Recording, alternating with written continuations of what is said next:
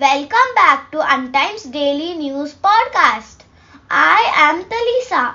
It's 28th November 2023 and I will be reading the news for you. Let's start with international news.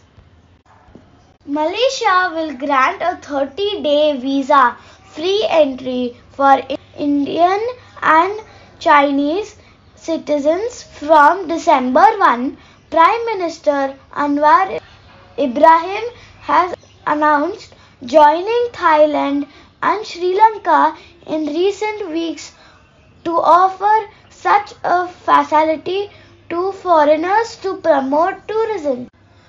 The 30 day visa free entry is also currently enjoyed by eight Asian countries for the purpose of so- social visits, tourism, and business.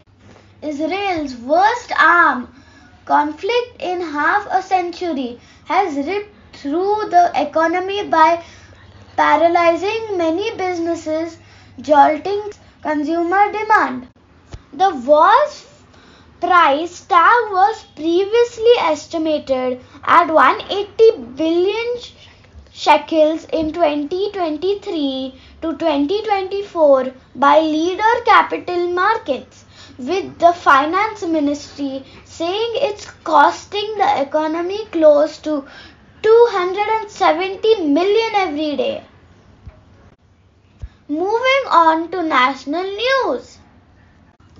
The India Meteorological Department IMD on 27 November issued a weather forecast stating that a cyclone storm Michaung will likely form over the southwest Bay of Bengal around 1 December.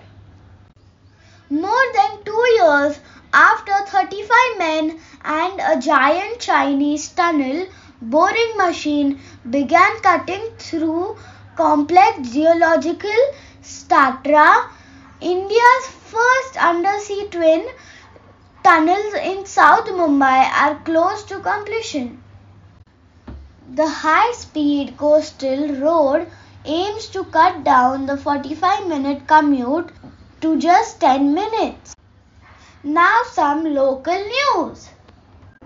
Pimpri Chinchwad, a city in Maharashtra, has reported PM2.5 levels that are almost double the safe limit, making it one of the most polluted cities in the state.